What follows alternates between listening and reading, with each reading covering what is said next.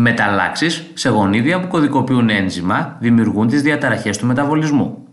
Οι μεταβολικές οδοί στον άνθρωπο ακολουθούν ορισμένα στάδια, καθένα από τα οποία ελέγχεται από κάποιο ένζημα. Έχουν περιγραφεί περίπου 200 διαταραχές του μεταβολισμού, οι οποίες αφορούν κυρίως τη λειτουργικότητα ενζήμων.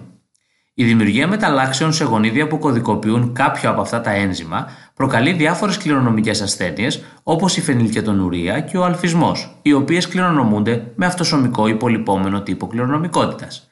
Η φενιλκετονουρία είναι μια ασθένεια η οποία προκαλείται από την έλλειψη του ενζήμου που στα φυσιολογικά άτομα μετατρέπει το αμινοξύ φενιλαλανίνη σε τυροσίνη, με αποτέλεσμα τη συσσόρευση φενιλαλανίνης. Στα άτομα που είναι ομόζυγα για το υπολοιπόμενο μεταλλαγμένο γονίδιο, παρεμποδίζεται η φυσιολογική ανάπτυξη και λειτουργία των κυτάρων του εγκεφάλου, με συνέπεια τη διανοητική καθυστέρηση. Εάν η ασθένεια ανοιχνευτεί νωρίς, κατά την νεογνική ηλικία, τότε η εμφάνιση των συμπτωμάτων που σχετίζονται με αυτήν μπορεί να αποφευχθεί με τη χρησιμοποίηση εφόρου ζωής κατάλληλου διοντολογίου με περιορισμένη ποσότητα φενιλανίνη. Ο αλφισμός οφείλεται στην έλλειψη ενός ενζήμου, το οποίο είναι απαραίτητο για το σχηματισμό της χρωστικής μελανίνης.